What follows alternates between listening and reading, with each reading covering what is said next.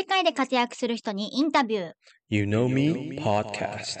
この番組はマキオとショーンが海外で活躍される方にインタビュー形式でお話をお伺いします。毎週金曜日更新。Spotify と YouTube では音声だけではなく動画でお送りしておりますので、こちらもチェックしてください。質問、リクエスト、コメントなどもお待ちしております。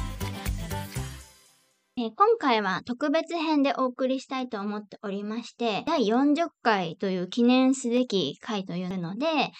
今回はね、茶柱の延長戦みたいな感じでですね、第1回から第20回までの前半戦ですね、出演してくださったゲストの方々について振り返りながらお話ししていこうかなというふうに思っております。今回はね、1回から20回なので、ぜひ次回また21回から39回後半戦もねやろうと思っておりますのでお楽しみに。ではまず第1回からお話をしていきたいと思います。記念すべきYou Know Meポッドキャスト第1回のゲスト覚えていますよね。帰る違うよ。あ、そっか、ごめんなさいヨコさんもういきなりダメじゃん。あ、そっか、すみませんヨコさんって感じなんですけど、第1回は管理栄養士としてアメリカで働いていらっしゃるヨコさんです。もう超失礼じゃん。最初のゲストとして来てくれたのに。はい。で、記念すべき第1回だったということもあって、もうめちゃくちゃ私たちも不慣れで、実は録音の時ね、最初の3分4分ぐらい、実は録音できてなかったんだよね。はい。だから2回同じ話も。そうそう。最初の4分5分ぐらいかな。それは本当申し訳なかったんだけど、まあそういういろんな教訓もありましたが。今ね、録音機を3台も持ってます。うん。保険をかけながらね、録音していますね。はい。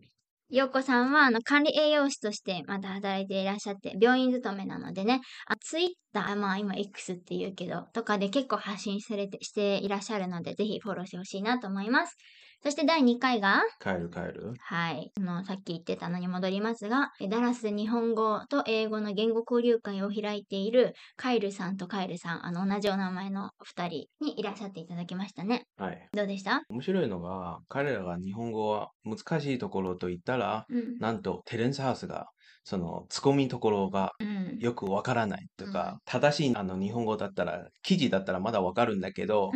その普通のなんかツッコミというところは面白さがわからないと言いましたよね。そうそう。あとなんか外国人の方で日本語ができればできる人ほど言ってるのがさ、漢字よりもカタカナの方が難しいってみんな言ってるよね。はい、なんかそれは日本語ができればできる人ほど本当そのセリフを言ってるなっていう風に思いますね。そんな感じです。続いて第3回、ヒューストンでパン屋をしているシュガー&ウィートのあやさんご出演いただきました。この後になんかこの事業をね休憩されていらっしゃったりしたんですけれども、最近またヒューストンでねパンを売り始めたみたいなので、ぜひヒューストンお近くに住んでいらっしゃる方はねフォローしていただきたいなと思います。すごく感動的な話覚えてますか？覚えてますよ。なん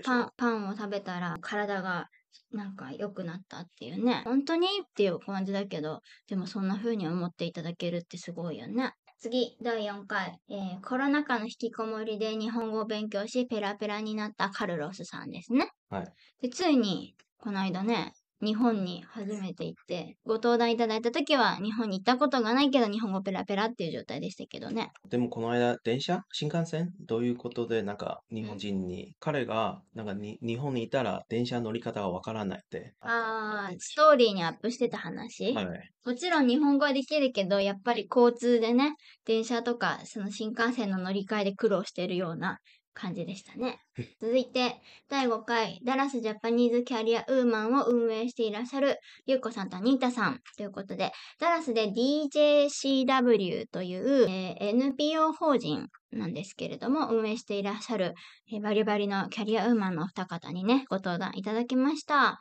で、あと、重ねてこう一緒に言いますと、で次の回がその DJCW の学生支部、ひなのさんとさえさんにねご登壇いただいたりしてね、第2回にわたって、DJCW 関連を報道しましたね。はい、今でも連絡してくれますでしょうか？なんでさ、いつも普通に喋れんのにさ、マイクがあるだけでそんな日本語が変になるの？だから今でも連絡を取り合っていて、今度はね、台湾の学校に留学されていらっしゃる方をインタビューさせていただいたりとか、いろんな企画がありますのでね、乞うご期待というところですね。続いて第7回、数々のコミュニティ運営をされている&海外在住者も働けるタイムウィッチに働いていらっしゃるスマティさん、ご登壇いただきました。このタイムウィッチっていうのが、日本に住んでなくても、海外の在住していらっしゃる方でも、パソコンあれば働けるような、すごく画期的なビジネスの一つになってまして、もう最近すごい、少しずつ流行っているっていうものでして、スマティさんもそこで、働いていらっしゃるのでね、その辺のお話をお伺いしましたが、結構ね、人気みたいで、よくネット検索してるとね、ポコポコ出てきますね、情報が。私のそのウェブサイトです。You Know Me Podcast もあるけども、タイムウィッチっていう検索でね、来てることもありましたね。第8回。著者を世界に広げよう和文化プロモーターのしのぶさんということで、著者というのは日本語なんですけれども、もう著者という英語にしてね、広めていこうという活動で、その時は著者についてお話しされたんですけども、しのぶさん自身は本当にもうね、いろんなことをされていらっしゃってね。第2弾もしますね。全然面白いネタがね、あれば、ぜひぜひと。金継ぎもやってきたんですよね。ですね。という、本当にアメリカにいると、こういう日本文化を広げようっていう活動をされていらっしゃる方、結構ね、いらっしゃって、日本に住んでると全然気づかないけれども、やっぱり海外に出ると、そういうのよく愛しくなる、ね、愛しくなるというか、やっぱ影響力としてはやっぱりすごく大きいよね。この間私たちもおばあちゃんの着物も送りました。そう、しのぶさんに郵送させていただきました。次、第9回、砂の芸術サンドアーティストのふみさん。で、サンドアーティストって言って、砂で描くね、芸術のものなんですけれども、すごいね、もう、何度も言うけど、ふみさんのインスタグラムね、めちゃめちゃすごくって、今 5.3 万人フォロワーがいますよ。すごくない？全然そっちの方を私たち引っ張ってくれればいいだよね。今ちょうどハロウィンでね、いろんなハロウィンのポケモンもあったり。そうそう。もう一番これすごい、118万いいねとかついてて。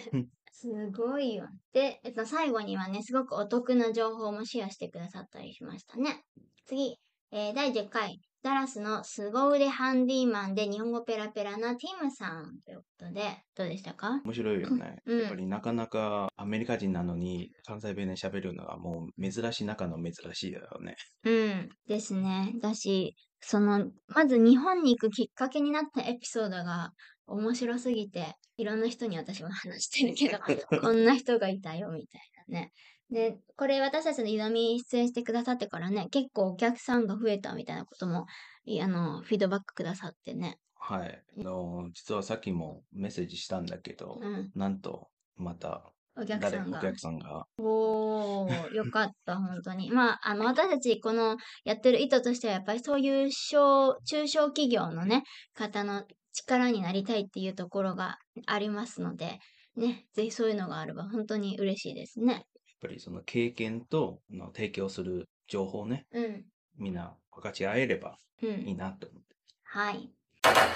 ゆのみポッドキャストはオンライン英会話No.1のネイティブキャンプスポンサーでお送りしております。ネイティブキャンプは固定月額費用のみで好きな時間帯、好きな回数、英語のレッスン受け放題。英語塾に行きたいけど車の運転が苦手なアメリカ在住のそこのあなた。海外に移住したいけど何から勉強したらよいかわからないそこのあなた。とにかく新しい趣味が欲しいそこのあなた。ネイティブキャンプはどんな方にも対応できます。概要欄のリンクから7日間無料トライアルできますので、ぜひご利用ください。第11回、脳科学に基づいたコーチング論って何？ひろきさんということで。まだ本買ってないんですけど。そうだね。そう、本が出ますって話をしてたんですけど、ちゃんと出版されまして、ちょっと、でもね、つい最近だともう、Kindle になったのは。彼も、自身も最近、京都だけどっかの寺に坊主になったでしょ？そうそうそう。一時期。修行しに行ってね、言ってたよね。で、後でまた後半戦かな出てくると思いますが、ご家族全員出演してくださっていますので、まずトップバッターがね、お父さんでしたね。はい。はい、続いて、第12回ティーチャーオブザイヤー受賞、オクラホマ州特別支援教育教師の花先生。ということで、この話もめちゃくちゃ面白かったよね。なんか知らない世界だったから、日本とは全然違うし、すごくお子さんを持っていらっしゃる方にとってはね、特に興味深い話じゃないかなと思いますけどね。はい、気をつけるところをね、あるいは、例えば、この話、ポッドキャストあったかどうかはわかんないんだけど、例えば、昼ご飯ね、私アジア人だったら、ちゃんと最初から最後まで食べるのが、でもアメリカだったらダメです、そうしてはみんな自由だから、無理やりさせない、そういう権利を与えないっていう、そうだよ、無理強いをさせないっていうことでしょ、ね、とか特に、花先生は特別支援教育ということなので、そのインクルージブ教育でしたっけという形でね、アメリカでは一緒にみんなで平等に同じ学校の下で学びましょうっていう教育がありますので、その辺についてね、お話しくださいました。続いて、第13回、平日は幼稚園兼保育園の先生、土曜日は補習校教師をしている葵先生。ということで、2週にわたってね、先生が続きましたけれども、今回補習校なのでね、またすごい身近に感じてくださる方なんかも多いんじゃないかなと思いますけど、葵先生は実はね、もう来月になりますが、来るんですか？来る予定というお話で。もう一番印象深い話は、かわいい話じゃないですか。その子供が、化け物の話を話してて、でも子供一人は、葵先生は私は守ってあげるという話が。かわいかった。はい、続いて第14回日本とアメリカの橋渡し&人材紹介会社系のカシャさん、カシャさん自身もすごい日本語がもうペラペラでキムタクが好きでっていう話もしてくださいましたけど、カシャさんはもともとはオンライングループのキツナというグループで、世界に日本語と英語を喋れるという集まりが作って創業者の一人ですね。彼女と、あと話すヒロさんと作ったんです。彼女も最初は京都に留学して、留学終わったらアメリカに戻ったらなんと仕事は見つからない。なかなか日本語使える仕事がなくて、で、普通だったら諦めるかどうにかすると思うんだけど、カシャさんが自身ヘッドハンターになったというアメリカと日本をつなぐ架け橋を作った。プラットフォームは日本語 Jobs というサイトを作りました、ね、そうですね、素晴らしい事業を立ち上げて、次第15回ミュージシャン歴53年、すごいね、改めて53年、カントリーミュージックの日本人先駆者スリムさん、53年、54年になるんじゃない？もうそうだよね、どんどん増えていくよね、すごいね、もう50年以上すごい、同じグループという、ほんとタイトルの通りで、カントリーミュージックですね。マーク・チェスナッツさんという、アメリカの歌手の方の、バンドをされていらっしゃる方で、もう私もうだいぶね、ご年配の方なんですけれども、現役でね、世界中をまだまだ飛び回っている。で、実は演奏もね、その場でしてくださって、はい、収録にも、ほんのちょっとですけど、ほんと10秒ぐらいですけども、音声もね、入れさせていただきましたが、めちゃめちゃかっこいいよね。かっこいいよね。ねえ。そう、うちの両親とかにも、このYou Know Me Podcastの話して、こういう人とかこういう人とかこういう人がいるんだよ、みたいな感じで言ったけど、やっぱり両親が一番飛びついたのが、カントリーミュージック、すごいかっこいいって言ってた。やっぱりね、ちょっと上の世代にとってはカントリーミュージックってすごいかっこいいみたいな、あれなんだろうね。はい、次、第16回、無料で誰でも利用可能、海外心のヘルプデスク24時を運営している心理カウンセラーのマキさん。このね、海外心のヘルプデスク24時ってね、すっごいキーワードでね、上がってきててね、私のウェブサイトにアクセスするランキング1位が、実はこのキーワードなんですよ。でも必要だよね、本当にね、聞いたら思ったんだけど、大変な仕事をされてるんですよ。いや、ほんとそうだよね。だっていろんな闇もあるし、重いものだってもちろんあるし、解決できない悩みだってあるしね。お仕事とはいえきついよね。はい、かなりできるのがもう本当にまあ、それが、ね、尊敬するしか言えないですね。心理カウンセラーというのはそういうものだとなってしまえばそうかもしれないけど、まあ、これをね、聞いていらっしゃる方の中でも、もしこの海外でね、ちょっとお悩みがあれば、まあ、タイトルの通り、電話をしてね、解決の糸口が見つかるかもしれないというサービスで無料でね、やっていらっしゃるということですのでね、ぜひ、何か、力になればいいかなというふうに思います。次、第17回、元バレエダンサー、理学療法士、PT の夏子さん。YouTube も出演して、You Know Me Podcast も出演してという感じでね。はい、YouTube の時はまだ、大学生、勉強中のみで、晴れて、もう卒業して、PT 理学療法士になれて、今回、満を持してYou Know Me Podcast登場。で、今は、アーカンソー州で、言えない、アーカンソー。州で、PT としてね、働いていらっしゃいます。日本語で言うところの、なんかリハビリの先生みたいな感じなんですけど、まあでもアメリカだとすごくもうドクター、お医者さんと同じようなね、役割っていうかですよね。役割もちょっとちゃんと分けてるから、日本と違います。だいぶ、そうだね、内容は違う。感じですけれどもね。元バレエダンサーという経験を生かして、今ではアーカンソーのバレエ教室でね、なんかの生徒さんとかもフォローをされていらっしゃったりとかね、いろんなお仕事に結びついてるみたいですよ。活躍しても、なんか、まあ、人生の第二人生。そうそうね。そう、本当そうだよ。まさに。もう元のバレエダンサーで、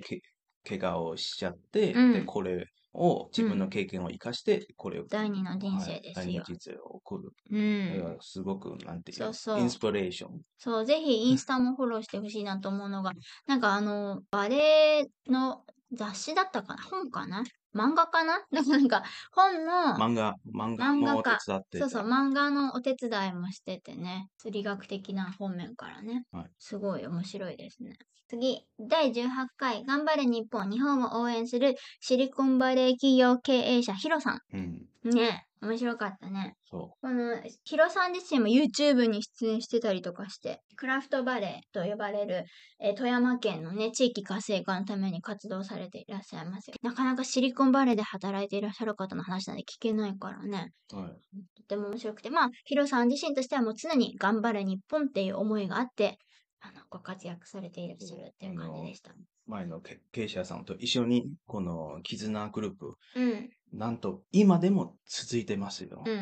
もう私参加してるいろんななんか交流グループは多分もうコロナはもうほぼ終わってる状態だから、もう解散のが多いんだけど、もうついに22回ぐらいのまだ続いてますね。すごい長いね。まあこれからもきっと続くでしょうね。はい。はい。次。第19回、海外で活躍したいならぜひ見てほしいブログ、ゼロからアメリカを運営している咲野さん。咲野さんはね、毎日インスタグラム更新していて、で、この間ね、海外で毎日聞きたいポッドキャスト大好きな6000というインスタでなんと、我々を紹介してくださいました。この間、何週間 ?3 週間ぐらい多分東京というか日本に帰ってて、その間も、毎日投稿してて。でもほら、お休みじゃん。一応遊ぶわけじゃん、日本で。だから、どうしてたの？どうやって毎日投稿してたのって聞いたら、事前に用意しといた。いうことで、これね、内容がすごいインスタを毎日更新して大変だと思うよ。そう、でも、インスタを始めた本当の理由っていう投稿があって、で、実は、まあ、これ、ぜひご覧いただきたいんですけれども、簡単に言うと、今年の最初の方にね、お友達が衝撃的な告白があって、実は白血病になってしまったと。で、会いたい時にちゃんと時間を作らなかったのかとすごく後悔したという思いがあっての、なんかやることはもうやっていこうっていう気持ちになったと。ということでね、それもすごいいいストーリーですね。次、ラストかな？第20回、本業は脚本家ですが、今回は詐欺事件を、赤裸々告白したフランクさん。今は日本にいらっしゃいます。まあ、タイトルの通りで、本来は、アメリカでね、脚本家として、活躍されていらっしゃったり、あと文化コンサルタントとして、まあ、翻訳の、なんていうんですか、文化的な方からこう、翻訳していくっていうようなお仕事されてて、今度 Amazon プライムで配信予定のものについてもね、ご協力されていらっしゃるとかってすごい方なんですけれども、この時はね、詐欺被害に遭われたばっかの時ですぐ1秒で全財産はゼロになったっていう。そう、怖すぎるよねっていうので、その注意喚起のためにぜひ出演したいっていうお話でご登壇いただいたんですよね。はい、でぜひ、まあこれもうアメリカだけじゃなくね、どこでもあり得る話なので、ぜひ皆さんに聞いてほしいなというふうに思います。以上が1回から20回をざっとね、振り返りましたが、1回のエピソードだいたい20分から30分ぐらいになっているのを、今これ、お一人30秒から1分ぐらいにして凝縮しておりますので、本当にもっと面白いこと多分、いろいろ聞けると思うので、これを聞いてね、ちょっとでも興味を持ったエピソードをぜひ選んで、振り返って聞いていただけたら嬉しいなというふうに思います。ぜひ、Spotify とかで、フォローっていうボタンがあるんですね。で、要はそれは YouTube でいうサブスクライブみたいな、チャンネル登録みたいな感じなので、ぜひフォローボタンを押していただいて、そしたら私たちがまた新しいエピソードが出た時にポンとこう前に出てくるような感じになりますので、はい、ぜひお願いします。そのフォロワーの数がね、私たちのモチベーションの一つになりますので、ご協力お願いしたいです。で、また、これ、次は後半戦ですけれども、その後またインタビューなどもしていきたいと思いますので、ご出演されたい方、それから、この人ぜひ出演してほしい、まあ、次戦多戦問いませんので、ぜひおすすめありましたら、ご連絡ください。募集サイトもね、設けておりますので、そちらから書き込んでいただいても構いません。今日の茶柱延長戦スペシャル版は、終了したいと思います。当番組へのゲスト出演希望募集中です。次戦多戦問いません。概要欄のリンクからご応募お待ちしております。You Know Me Podcast はウェブサイト、各 SNS を運営しておりますので、ぜひこちらもチェックお願いします。それでは次のエピソードをお楽しみに。